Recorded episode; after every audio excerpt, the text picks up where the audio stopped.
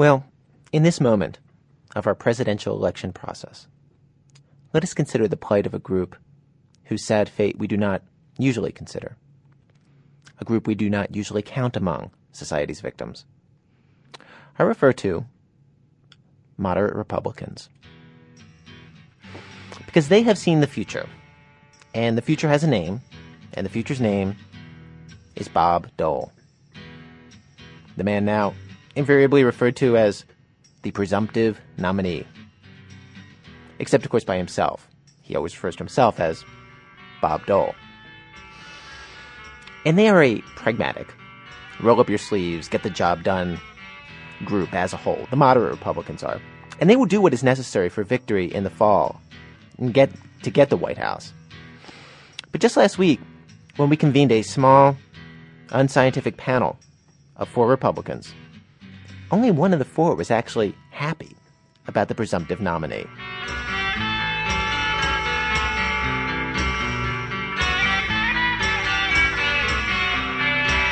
Well, from WBEZ Chicago, it is your radio playhouse. I'm Ira Glass, and our program today, politics, economics, you know, the big picture. Later on in our program, we hire 2 temp workers, and we put them to work doing a radio story about being temp workers. And these guys aren't office workers. These guys are part of the massive number of workers in our country right now who do temp work in factories and industrial settings. That will be Act 2, and that means later, because right now we're on Act 1, presumptiveness. The Republicans we convened for our panel were these people, and gave very generously of their time, I should say, because the power went out in Navy Pier in the middle of our interview. So these people, not only we started our interview, then we had to take them out for drinks, and then we had to bring them back. So this is kind of not just presumptiveness, but it's presumptiveness on the rocks. That's what this segment is. Our Republicans were Will Tinkin, a bonds trader, Diane Cohen, an attorney who is, I think it'd be more accurate to describe her as a libertarian than a moderate Republican, but still shared some views with these guys. Brian Castle, a bonds trader and money manager and 43rd Ward Republican committeeman, and Dan Parisi, who owns a pizza restaurant out in the suburbs and also works as a telephone technician for Ameritech. And as of last Tuesday, this was Junior Tuesday, before Super Tuesday, before the New York primary, before Bob Dole was fully named the presumptive nominee, Will was the only one of the 4 people on our panel who would look you square in the eye and actually say he had a favorite candidate. Dole. And the reason I like Dole is I just think I like the way he's held together in these past this past month. Talk about a trial by fire. His resume is impressive. He's got a unique perspective, and dare I say I might be excited by Bob Dole. Smiles all around, I should say, for people in the radio audience. Everyone else at the table just had a little grin, and there was a sort of rolling of eyes from Diane. Diane? I'm just in denial. I'm waiting for Jack Kemp to announce, so I'll pass on that. So you're having trouble finding a candidate who you like? Yes. They don't represent the ideals that brought me into the Republican Party. Ronald Reagan brought me in, and the candidates I see are just not inspiring me in the same way. Brian? Well, I had liked Governor Pete Wilson of California early on, and so I was probably the most wrong person here at the panel as he went out quickly. But I think Bob Dole would probably be a very good president, and I like Forbes as well. Dan, what about you? Are you having trouble finding a candidate you can love? I wish that Bob Dole could get as excited about Bob Dole as Will has gotten about Bob Dole. At the time, Dan and Brian were still deciding between Dole and Forbes. Diane described herself as off the map, no candidate at all. They all said they wanted the next president to be somebody who would reduce the size of government, cut regulations. Brian and Dan were especially forceful about the idea of eliminating the federal deficit. And so I proposed a theoretical candidate to our panel, somebody who would balance the federal budget in just a few years, somebody who promises to reduce the size of government and cut the capital gains tax, somebody who is for the death penalty and tougher sentences for juvenile offenders, somebody who is pro-choice. All 4 of them said they would at least be curious to hear more about such a candidate. or, as Diane put it, "Well, I'd like to hear what she has to say." And then I revealed to them that this theoretical candidate, the person who I was describing to them as an acceptable, moderate Republican, was, if you haven't guessed this already, President Clinton. This is where he stands on these issues. Is that where he stands this week? Want to elaborate on that point? Everybody around the table again smiled. I'll echo what Dan says. You know, we may agree with a lot of the positions that President Clinton carries today, and I say today, but we don't know where he'll be tomorrow. I don't happen to believe that President Clinton is as high of integrity person that we should have in the White House. I think that most of the Republican candidates right now do hold that integrity, and I'd rather see one of them in there. Will? I can't think of anybody in the field right now, the Republican field, that would not do better than President Clinton with the same views. For many people, the coming presidential election is a lot like the last one in one significant way. For these people, there is only one issue. They do not like Bill Clinton. But maybe, moderate Republicans could be persuaded over to Bill Clinton's side, the way that moderate Democrats in droves, in masses, in national waves were persuaded over to Ronald Reagan's side and George Bush's side. Once, anyway. I enlisted a little help to find out. Okay, well, joining us now by telephone is Gary LaPaille, who's state chairman of the Democratic Party. Gary LaPaille, are you there? I'm here. All right, so you're there. So, Gary LaPaille, let me just review for a second. The four Republicans who are seated here with me have conceded that when it comes to the issues, many of President Clinton's stands and promises are fine with them, but when it comes to him, the man, they are perhaps not so comfortable. Do you want to try to sell them on the idea for a second? Sure, absolutely. Okay. Well, I mean, this is a person that is probably the first generation, our generation, that has become president, and our generation, I think it's our time to provide the leadership of this nation. You go to a Bob Dole, he's had his time. He's had some.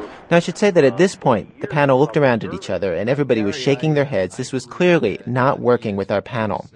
And this might seem like an odd approach for Gary LaPaille to take, but according to newspaper reports, to differentiate President Clinton and Bob Dole, who share many of the same stands on many issues, White House officials are saying that they're going to play up the age and generation difference. Gary LaPaille is basically giving us a preview here of what we're going to be hearing throughout the next few months as we get into the general election. Gary LaPaille is saying what basically any leading Democratic politician would be saying about the president at this moment.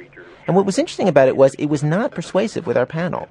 Gary, I agree that he is, of course, of a certain baby boom generation, but that's no excuse for some of the things. But I guess what Ira was saying before was we agreed with some of his positions today, but they're not positions he necessarily held 6 months ago, a year ago, or 2 years ago. How do you answer the question that that he doesn't stand on the issues firmly? Well, I would have to say that when he first got in office, the first 6 months, we stood very firmly and got this economy back on track and put a plan in place supported by only Democrats, that has reduced this deficit 3 years in a row, first time since Harry Truman, and has reduced it by over 50%. I mean, that was the whole debate in 1992. A brisk and we did discussion of the economy followed this.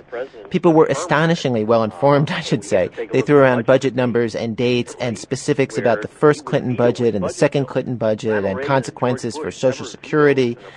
And what was interesting was that none of the Republicans gave President Clinton any of the credit for the 8 million jobs created over the last 4 years, or the rising stock market, or the record number of new small business starts. Our panelists said that the normal business cycle would have done all of that anyway. They pointed out that among these jobs were a disproportionate number of low-wage jobs.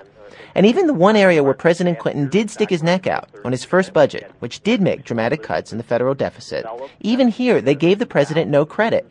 The cuts were not deep enough and not done with real conviction on his part, they said. Gary LaPaille, however, kept trying. Even the federal budget, people that say, oh, well, Democrats are big spenders and we've got to cut government. Right now, under Bill Clinton, we have the lowest federal government workforce since the days of John F. Kennedy, 270,000 less federal employees under this president from the day he took office. So, I mean, something's working. He's agreed to balance his budget in 7 years. Gary LaPaille, I'm afraid I don't think you're winning many converts here. People are shaking their heads no. No. I tried to deliver you four potential voters, but I don't believe that you've brought them home. We may be right on all the issues regarding pro-choice. We may be right on some of the economic policies to go after moderate Republicans. But if you have people that are basically Republicans, they don't like being out of office, and they're going to stick with whoever their Republican nominee is. Of course, the thing that bothers these Republicans the most about Bill Clinton, his waffling on the issues, is something that the presumptive Republican nominee does plenty of as well. Bob Dole has gone back and forth on the no new taxes pledge. For a while, when Pat Buchanan was scoring lots of votes with economic populism Republican style, Bob Dole tried to pick it up. Bob Dole even wavered on abortion rights a few weeks ago on television. But as Brian Castle on our panel pointed out, our panel still prefers Bob Dole's wavering to the president's. Well, Bob Dole certainly has made some changes in his positions over a period of time, but I guess I have to believe that someone who's spent so many years in Washington, who has learned the process as well as Bob Dole, does have some base beliefs, and I believe that, and I really have a hard time believing that the current president does. I think Bob Dole would be much preferred to President Clinton, even with a waffle here or there. See, because I wonder, as somebody observing this process, if in the end, whether it's Dole or Clinton in the White House, if we'll end up with significantly different policies coming out of the White House. That is, under the Clinton presidency, what we've seen is the debate driven by the Republicans in Congress. And that's certain to continue even in a Dole presidency. And the president, if he's a kind of accommodator who either Clinton or Dole is, will simply follow the political tide to where it goes and get similar results. Well, I think I guess to some extent I wanted to offer a bit of a reality check, because I think that even if we have a Republican president come in, we'll have most likely a Republican Congress at the same time. The Republican ideas will then become law in some form. They may not be the exact form that we want at one particular period of time, but the country will trend in that direction, and I believe that's good for the country. Diane, what about you? I would vote for Bob Dole, even with my concerns, because I would view him as a facilitator of a Republican Congress, and that is where my hope lies, that together we could see progress. So you don't see President Clinton as being a kind of moderate Republican who happens to simply go under the name of Democrat? I think Bill Clinton has proven that if we want moderate Republicans, he'll be a moderate Republican. If we would like a lounge singer, he'd be a lounge singer. Will Tinkin, Diane Cohn, Brian Castle, and Dan Parisi.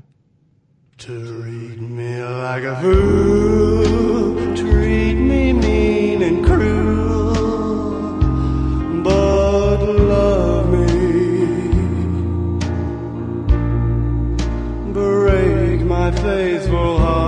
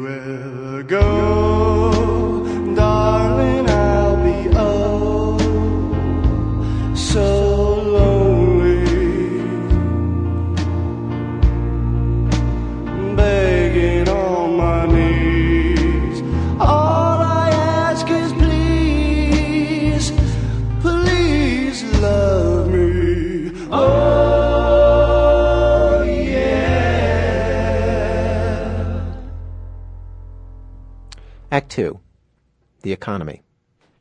And let's begin this act with the man who made the economy a national issue again, and the man who he steals all his best lines from. I believe in free enterprise. I believe in capitalism. But I believe we all ought to share in the prosperity. We think corporations should make profits. We support international free trade. But corporate greed is skewing our economy. And I think it's wrong for us to put our own workers into dog-eat-dog competition. People in Mexico make $1 an hour. The American worker can compete with the Mexican worker, can compete with the Chinese worker. We cannot compete with slave labor, and we should not have to. It is wrong to force our workers to compete with people who make shoes in China for 25 cents an hour. Well, that was Patrick J. Buchanan. And did you ever wonder what that J stands for, huh? Could it be, Jesse? Well, no, it couldn't. And of course, Patrick J. Buchanan's prescriptions for our nation are very different than those offered by Jesse Jackson. Thanks to Patrick Buchanan, we've had about a month of front-page, front-burner discussion of what is happening in the economy. And to review those facts briefly,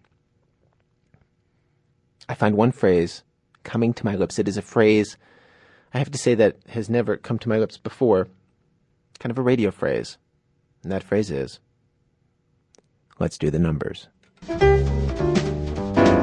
A New York Times survey shows that 1/3 of all American households have had someone laid off since 1980. 1/10 of the adults in this country say that a layoff precipitated a major family crisis. And while most people who get laid off do find new jobs, 2/3 of them do not find jobs that paid as much as their old jobs. Median wages in this country have fallen 3% since 1979, adjusted for inflation, while stock prices have set record levels and corporate profits have risen. And one way that lots of businesses have helped their bottom lines is by replacing full-time workers with temporary workers and with contract workers. And one sign of the times is that the largest employer in the United States, outside of the government, of course, the largest private employer is now a temp agency, Manpower Incorporated.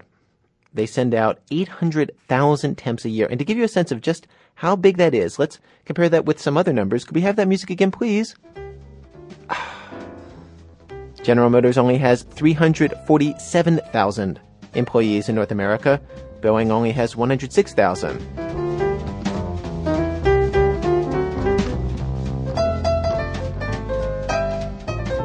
Wouldn't it be irritating if every time somebody says a number on the radio, you know, they'd just be going along and they'd be just be talking about this and that and this and that, and then suddenly they'd mention 14 and you hear...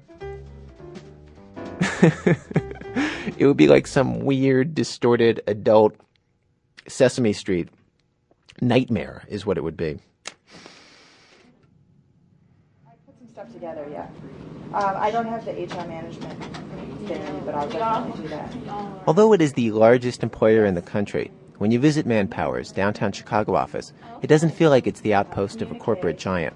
It feels like what it is, a small office, just 7 people, with the idiosyncrasies of any small office. For example, where other offices might use Post-it notes or those while-you-were-out message pads, these people use coasters, round with gold borders, left over from some promotional something years ago. But Manpower is as good a vantage point as any for observing trends in the economy. Manpower spokesperson Stephanie Black says that in the last 5 years, the nature of the temp business has changed a lot, as companies have looked for ways to lay off permanent staff and replace them, as needed, with temps. The business environment has changed enough where, with the competitive global market, they need to maintain a core amount of staff that is productive and that they keep for all the time, and then they fill in for special projects or peak periods or seasonal fluctuations by using temporary help. While Manpower has been the beneficiary of these changes with the increased business, Stephanie Black takes pains to say that Manpower did not create the shift in the way that corporations hire or lay off workers. It simply responded. It responded well, though. Some companies use so many dozens of temps all the time that Manpower sends a full-time Manpower representative to work on site at the company to coordinate all the temps.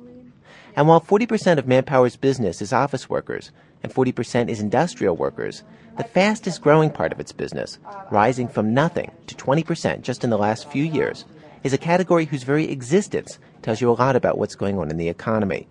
These are technical workers. Computer programmers, land administrators, CAD designers, chemists, biologists, I mean, all sorts of different types of assignments. And many of those are project-based assignments where they, last 6 months, come in, install a new network, 6 months later it's over with. They don't want to hire someone, a company doesn't want to bring someone in full-time for a position that's only going to last 6 months. This is the kind of work that, 10 or 15 years ago, might have been done by full-time employees.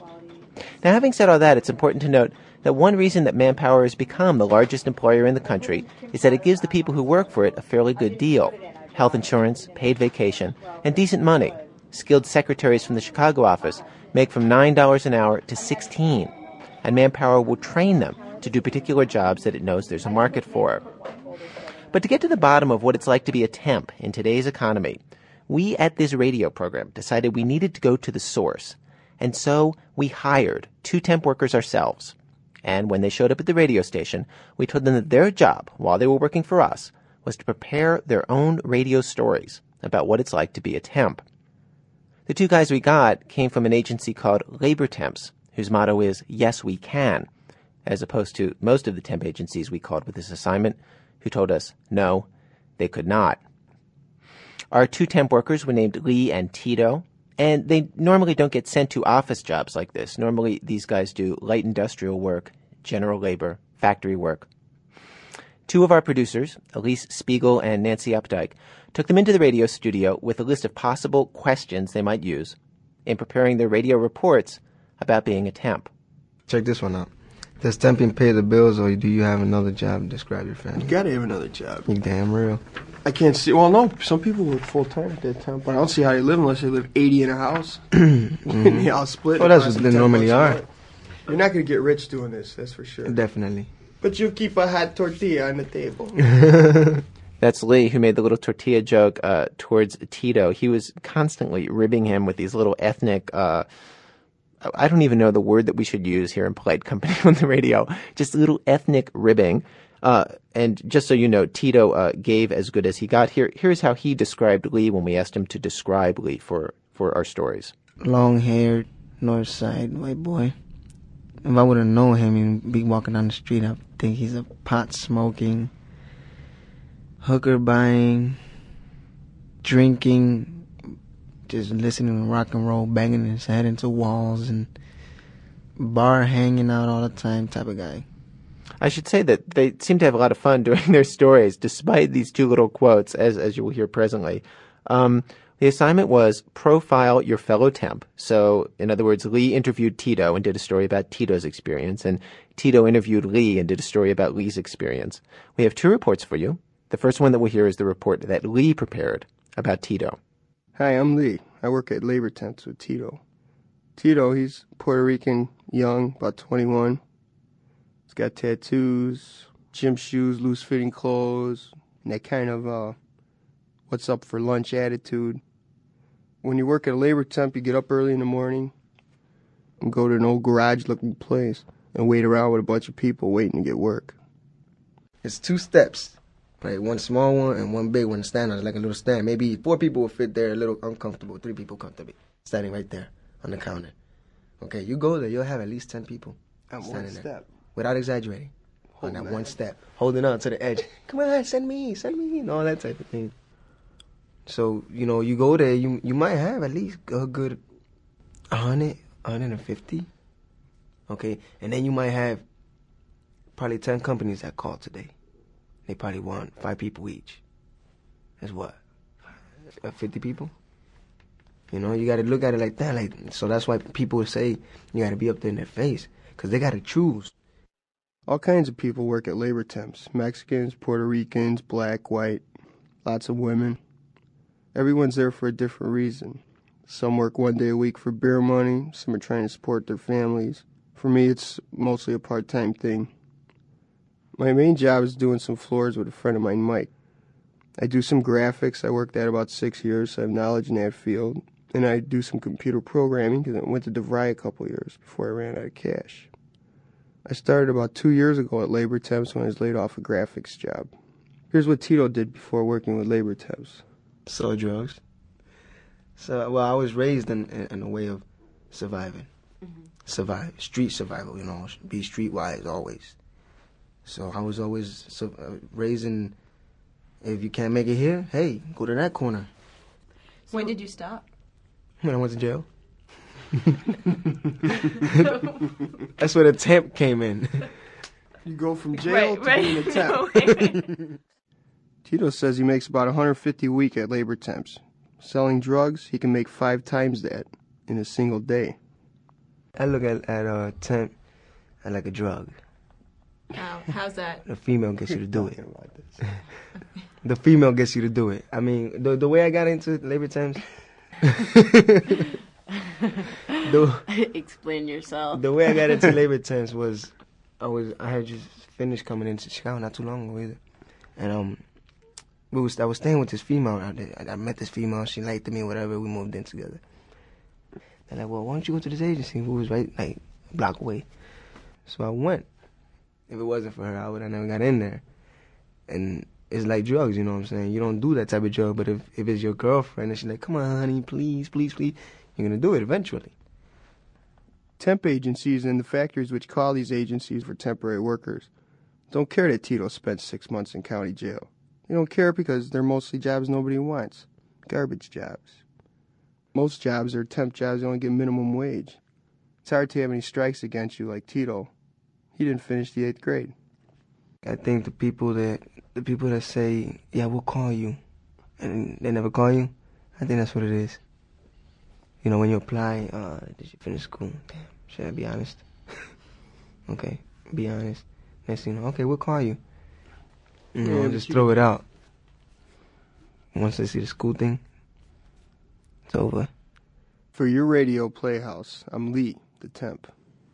Hopefully, one day, I'm hoping, wishing, I'll be at that level where I don't have to worry about waking up in the morning and damn, are they going to send me to work today or not?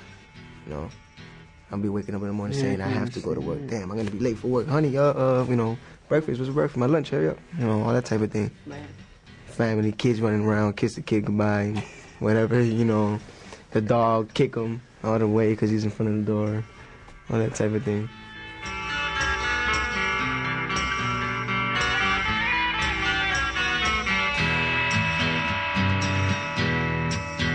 Well, that was a story that Lee did about Tito. Next, we have the story that Tito did about Lee.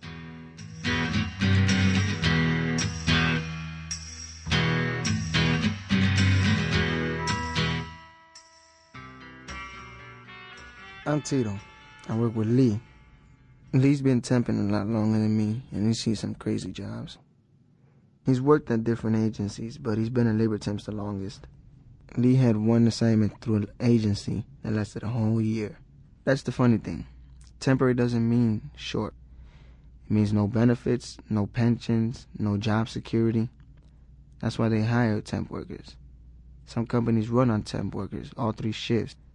They keep the smallest possible staff of full-time workers just to keep everything running and organized.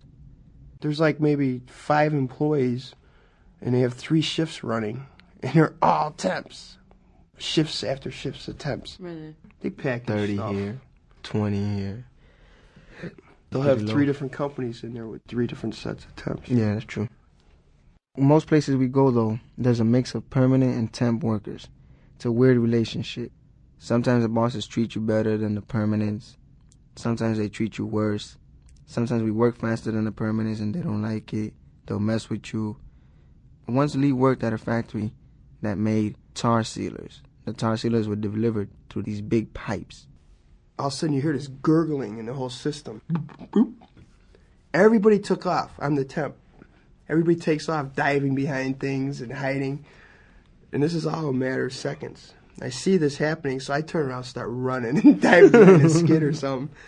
And this big air bubble comes out and this ooze just splatters all over. Everybody's laughing, man. I said, why'd you tell me? We forgot. So every once in a while, it gets a big bubble in the system, and if you don't work there, you'll never notice. Sometimes companies offer you full-time jobs. That happened to me once, but it fell through at the last minute. I would take pretty much any full-time job, $5, $6, $7 an hour. Anything's better than $4.25 an hour. Lee feels different. Nobody wants to pay any money for any kind of skilled labor. I noticed that. Like, I go in a graphic place. I'll go to typesetting house. They don't pay anything anymore. We'll give you $5 an hour to run the optical unit, you know.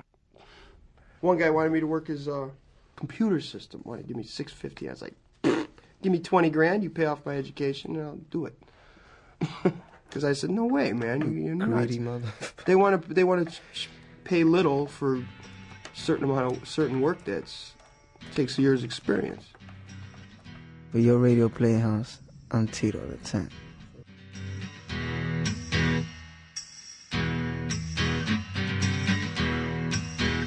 You know what's the funny part about all this? What? We walk down the street, we would never admit that we work in an agency, but we would go on live radio for it. I mean, you know, go on radio. I have a voices on radio saying we work for an agency. Get some weird jobs out of them. So why would you never admit that you worked in an agency? Because out there it's like an embarrassing thing, you know? It's like a person that, you know, you're a lowlife, you're a nobody.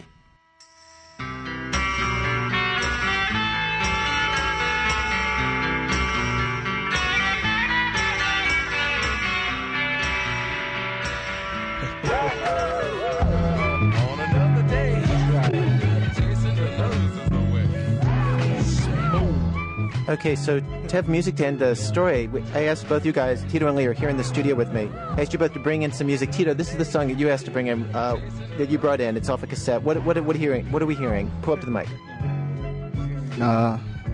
Ice Cube, It Was a Good Day. And why'd you choose this song to come after your guy's story? Because he talks about it being a good day. Nothing happened, nothing bad happened. No cops messed with you today, you know. No your gangbangers mess with you, everything went smooth today. That's what it been happening to me. She's running smooth. Hooked it up for later as I hit the dope, thinking will I live another 24. I gotta go, cause I got me a drop top, and if I hit the switch, I can make the ass drop. Had to stop at a red light, looking in my mirror, not a jacket in sight. And everything is alright. Okay, Lee, so what'd you bring? You have a tape here somewhere? Right there. Let's see. Okay. Well, I want to play Nugent's Stranglehold because it's my favorite song, but it's kind of long. So okay. I figured the mood working for temps, I figured Johnny Cash and Folsom Prison song would be the best. Life keeps dragging on. Go Lee. And I let that lonesome whistle. Hey, is your boss listening to this show? Yeah, yeah, they are. Yes, they are. Yeah, good luck on Monday. Yeah. Oh, wait, was that the end of the song? That was the end. That was the end. Hold on, we got to rewind. Oh, yeah. All right, you got to get the beginning. I don't know why. All right. I know I can't be free. Can't be free. But those people keep a moving, and that's what tortures me.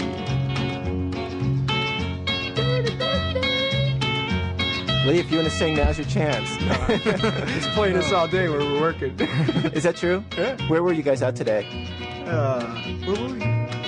It's a water warehouse. They sell the products for pools and spas and all types of things. All right.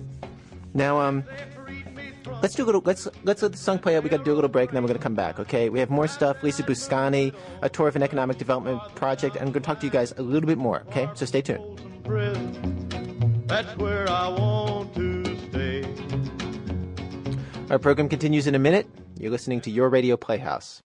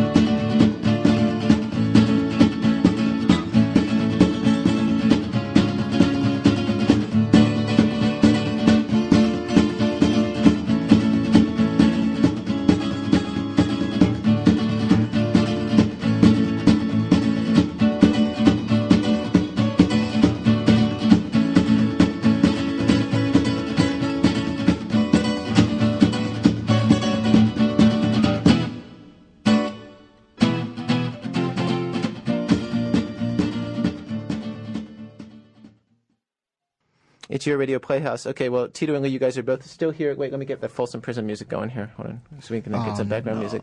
And you guys are still looking for jobs, right?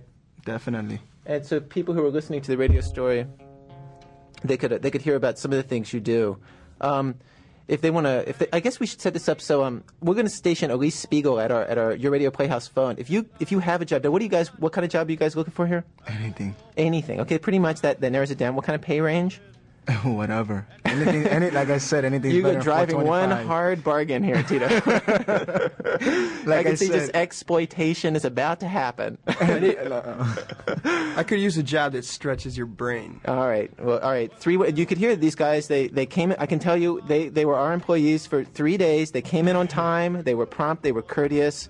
They were a pleasure to have around. Our phone number here is 832-3380.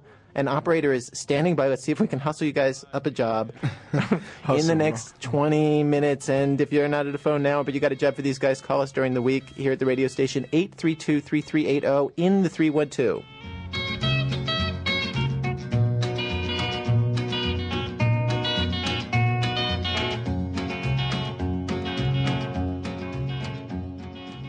Act 3.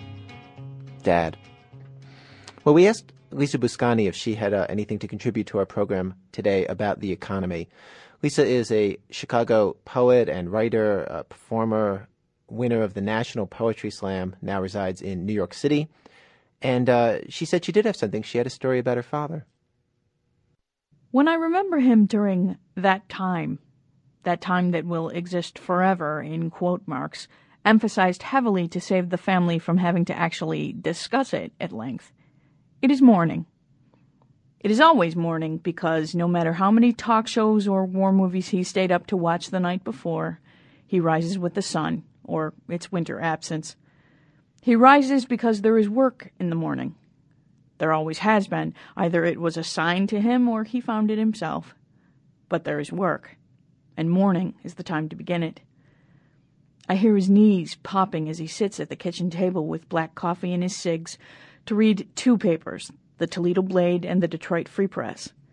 Two papers, because that would lower the odds, that would double the chances, increase the opportunities to find work that he has recently lost. When I see him, there is no work. It is northwestern Ohio in the middle of its continuous recession. He has shaken both papers of all of their news, and there is no work. It is all he can do to keep from dropping his pride like the seventh veil and answering the aluminum siding or used car sales ads. Some days are better than others, though. On the good days, there is work, and he circles the ad with an exuberant, victorious red pen and heads upstairs to his office. His office, for as long as I can remember, had a huge desk cluttered with spec sheets and promotional brochures featuring whatever he was selling at the time. Bright, four-colored photos of appliances or mattresses arranged in ways that would prove these items to be necessary, essential to the customer's well-being and happiness. Whatever he was selling, it was always essential and necessary. But when I see him, the desk is bare. The clutter has been swept away. Even his answering machine message is empty because he has no company that he proudly represents, no business cards. Time has become his greatest enemy. His unemployment insurance is running out. He has long since passed the age when most companies will consider hiring him. He leaves the age blank empty on the application form, but personnel managers still rush him through interviews after one look at his tastefully graying temples and some simple math on his job experience. Time has become a shifting, empty, immemorable thing. 2 months becomes 6 months. 6 months becomes a year. He tries to fill it by painting the house and organizing the basement. I see my mom, weak with the weight of it. She is pale from going to work and arriving home without the sun. I see her lips thin and her knuckles whiten as she puts a bill payment off another month, as they max out another credit card, as they second mortgage the house. It has never been this bad. Together, They put 3 kids through college, and it was never this bad. She is struggling with her tongue, with her ever-present desire to scream at him, do something. Everything they built together is slowly crumbling, and she wonders if they'll survive. When I see him, he is typing cover letters, a hesitant, 2-fingered pecking on an old Smith Corona with a fading ribbon. The family smiles quietly and rewrites, corrects his grammar, telling him, "Daddy, take this out. You sound too desperate." But after all, you write what you know. And what he knows is he has 30 years of experience. 30 years of smiling when he didn't want to. 30 years of forcing laughter into the phone, of looking into narrow, skeptical eyes, of fast food, 30 years of paperwork, of business trips in cut-rate motels, of driving backwater towns in whiteout storms, 30 years of the word no, 30 years of straight commission, which is the hardest, toughest way to go, and goddammit, that's got to be good enough for someone. He is living with the firm knowledge that there is nothing that he cannot do, and the terrifying reality that he will not be allowed to do it. I see us talking, my dad and I, about his unemployment and his prospects for the future. Nothing is ever said, because most of the time there is nothing to say. I wish him luck and faith, because sometimes only the intangibles can set things right. When I see him, he thinks he is alone, but he is not. All across Ohio, the Midwest, America, thousands of white, middle-aged men just like Dad are attending workshops, haunting placement agencies and training centers, filling their chests with the ghosts of their bravado, straining to understand why what once worked for them does not work any longer. They play their losing game the way they always have, pulling desperately on bootstraps, noses frantically to grindstones. These men refuse to question the validity of the business structures that they've established, a vicious system that whipped around and bit them the first chance it got. It is this ignorant, blind faith that makes me think, good. Let the men who made the rules and carried out the policies suffer the consequence of these policies. They chose management's pay scale. Let them live without the protection of a union. Let the most privileged class of our society taste the fear and frustration that the rest of us know on a daily basis. Then I think of my dad. How he waited. How time weighed him down and wore on him like the sea over stone. I wouldn't wish that on anyone.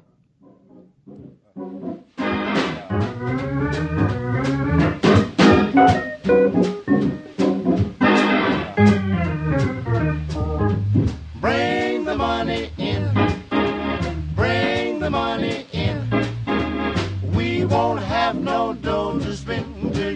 that money in. Bring the money in. Bring the money in. We won't have no dough to spend until you bring that money in. You know it takes money. Put a nickel in the pot, boy, to have all of life's joys. Dime in the pot, boy. Each and every one lend a helping hand. 25 cents. Put a nickel in the pot, boy. Bring the money in. The money in. We won't have no dough to spend until you bring that money in.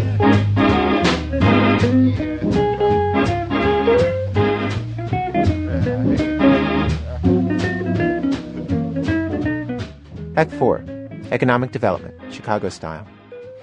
Well, we as a nation are not helpless in the face of broad economic forces. We can take action. We can spur economic development. Witness one of the high-visibility projects put into place by the city of Chicago and the state of Illinois at a cost of $156 million of taxpayer money. Navy Pier. Navy Pier is a downtown waterfront project on Lake Michigan, not far from the heart of downtown Chicago, but not in it either. Lots of cities have development projects like this. There's Faneuil Hall in Boston, Baltimore's Inner Harbor, New York's South Street Seaport. Navy Pier features a big Ferris wheel and the Chicago Children's Museum and one of those IMAX movie theaters. There's convention floor space. There's some shopping and a food court. The atmosphere is that of a second-rate mall anywhere in America. The roof leaks, the food's nothing special, the stores aren't the kind you'd go out of your way to visit. We at this radio program are very familiar with Navy Pier because Chicago's public radio station recently moved to a new building located halfway between the Ferris wheel and the convention space.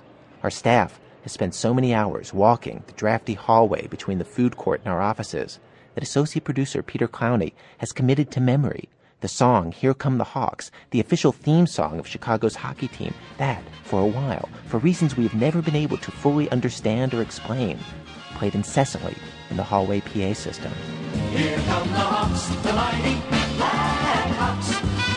Take the attack, yeah, and we'll back you, Black Hawks. We have watched, with fascination, some of the strange conventions that have come and gone here at Navy Pier.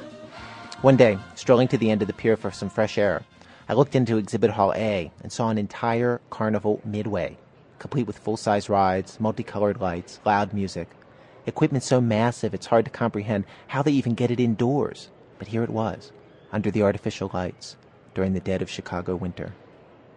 A few months before, we all gawked at a convention whose purpose was to help small businesses market their products to Generation X. This was, as far as we could determine, American capitalism at a disturbingly odd nadir, sunk so low you didn't want to see it there, trying to market to a generation whose supposed defining characteristic is that it's comprised of non-materialist, non-conformist slacker types who, above all, resent products being marketed to them. The song, he's not in the contest, he's going to demonstrate karaoke for you. Johnny Vaughn will demonstrate karaoke for you, and we're taking the next four people. I think there's two people signed up for our contest. Johnny, I'm going to start the CD and we're off. Hello. We can only wonder if the Generation X karaoke contest would have been more popular had there actually been an audience in the hall to participate. But the Generation X convention was one of the least successful events at the pier. The most important single fact about this $156 million economic development project is that, by all accounts, it is a huge, huge success. Crowds are twice as large as anyone expected. 3.5 million in just 6 months. People even came during the winter.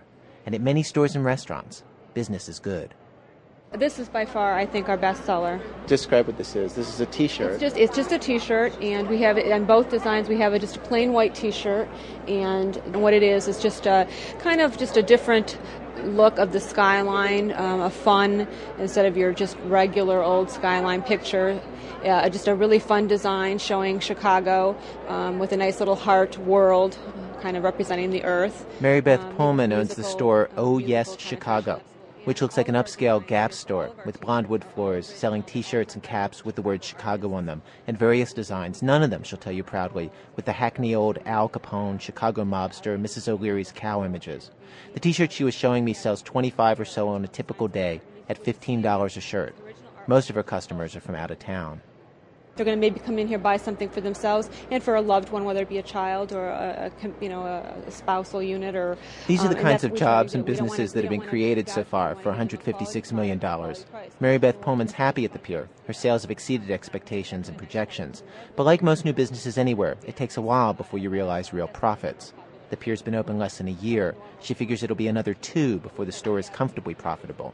And in the meantime, she's earning less than she did in her old job, renting shopping center space.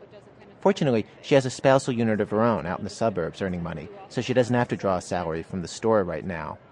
Any money that I'm taking out of the store is really kind of being put right back in for inventory and such, is because we are coming in into our peak season. So that's how, I mean, my compensation is, you know, I could draw the salary out if I wanted to, but at this point in time, it's in my best interest and the business's best interest to kind of just put it right back in for inventory. This store has 7 employees, and they earn between $6 and $8 an hour, which is about par for Navy Pier. That's $12,000 to $16,000 a year. Not much if you're trying to raise a family, but most of the people you see working at the pier are in their 20s and early 30s, just starting out. Nigel, for example, works in the T-shirt store half the week and uses the money to go to college the other half. He lives with his parents, hopes to go to law school, take international law. I do speak Spanish. I'm bilingual. So maybe in the long run, maybe have some business dealings in Mexico, South America, maybe in Spain. That's what I want to do. For now, I'm just happy working for Mary Beth here at Oh Yeah Chicago. In fact, many workers on the pier said they were glad to have these jobs. They didn't complain. The one maintenance man told me that he made more money at the hair care products company he used to work for before layoffs sent him to the pier. He was looking for another job. Navy Pier officials are tight-lipped about the number of jobs that have been created for $156 million in taxpayer money. They say no economic projection or impact statements were ever done for the project. But after weeks of refusing to provide any numbers for this radio story, they finally turned over a few. Let's do them. The Navy Pier Authority says they have 137 full-time and 451 part-time employees.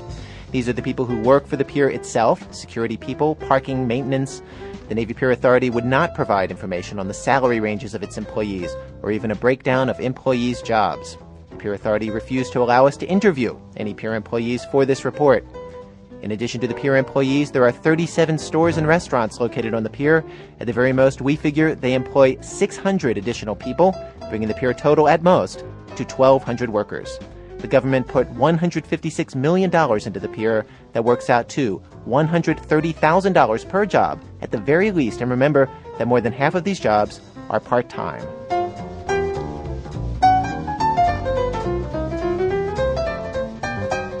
Well, we had no idea if this was good or not. $130,000 per job created. So we called someone to find out.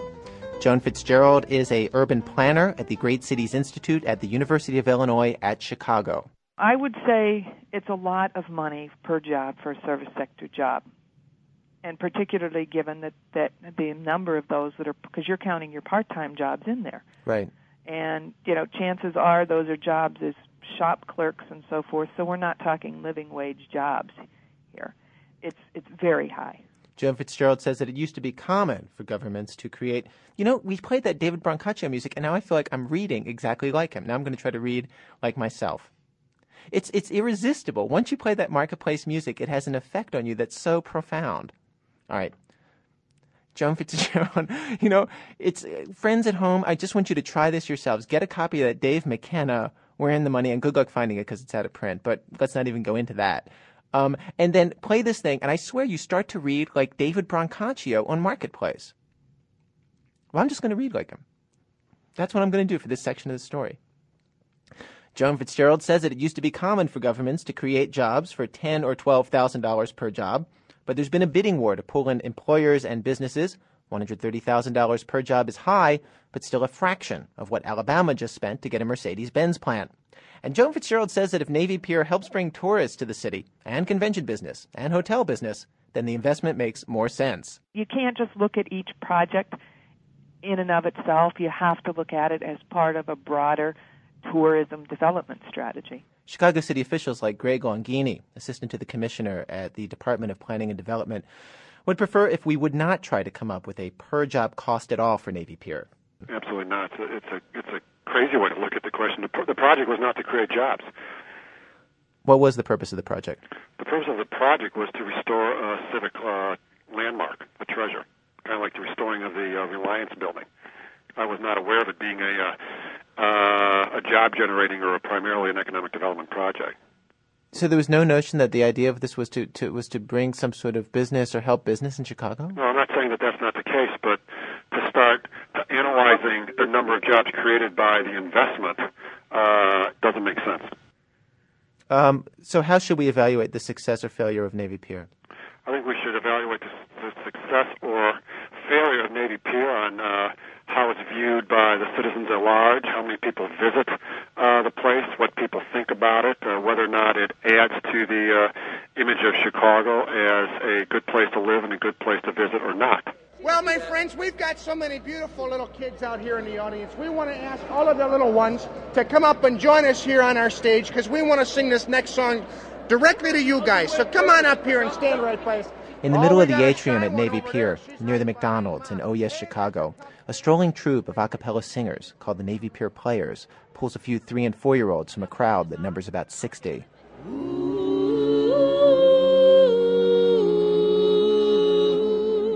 If it weren't for kids, have you ever thought there wouldn't be a Santa Claus? But look what the stork just brought, thank God for kids. The three children being held in various singers' arms and laps stare blankly into the middle distance.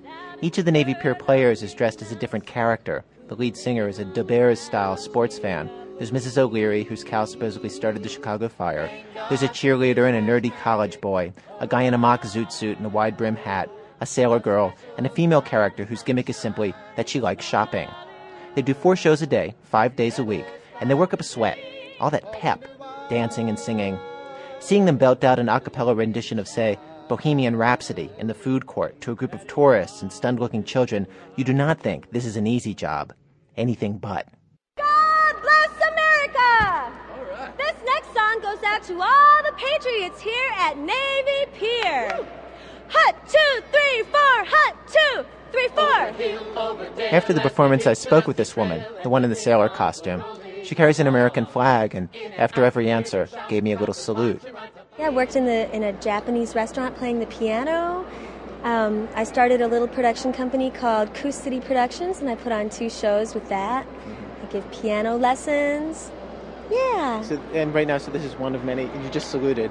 This is one of many jobs that you have right now. Well, this is my primary job. 350 people auditioned for these 8 jobs.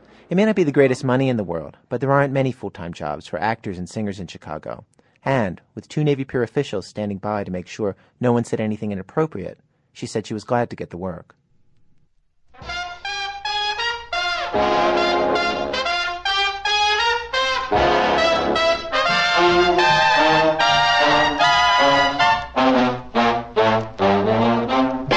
Money is honey, where can my honey be? Money is honey, where can my honey be? If I had my money, my honey would be here with me. I woke up this morning, my gal said I'm through. You get yourself some money and I'll come back to you. Money is honey, where can my honey be? If I had my money, my honey would be here with me. Well, funding for this program has been provided by the John D. and Catherine T. MacArthur Foundation, the Elizabeth F. Cheney Foundation, the National Endowment for the Arts, and the members of WBEZ Chicago. Today's program was produced by Peter Clowney and by myself, with Elise Spiegel, Nancy Updike, and Dolores Wilbur, contributing editors Jack Hitt, Margie Rockland, and Paul Tuff. WBEZ Management Oversight by Tori Malatia. Special thanks tonight to Jill Crawford at Marketplace for telling us about that music. To Neil Tesser to actually giving us an actual physical copy of the music.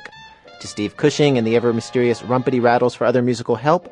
And to the staff of the Stouffer Renaissance Hotel, who were unbelievably gracious and generous with their time as we gathered tape for a story that we decided not to air on tonight's show, but perhaps will at a future show. Special thanks to the concierges, Joseph and Jonathan.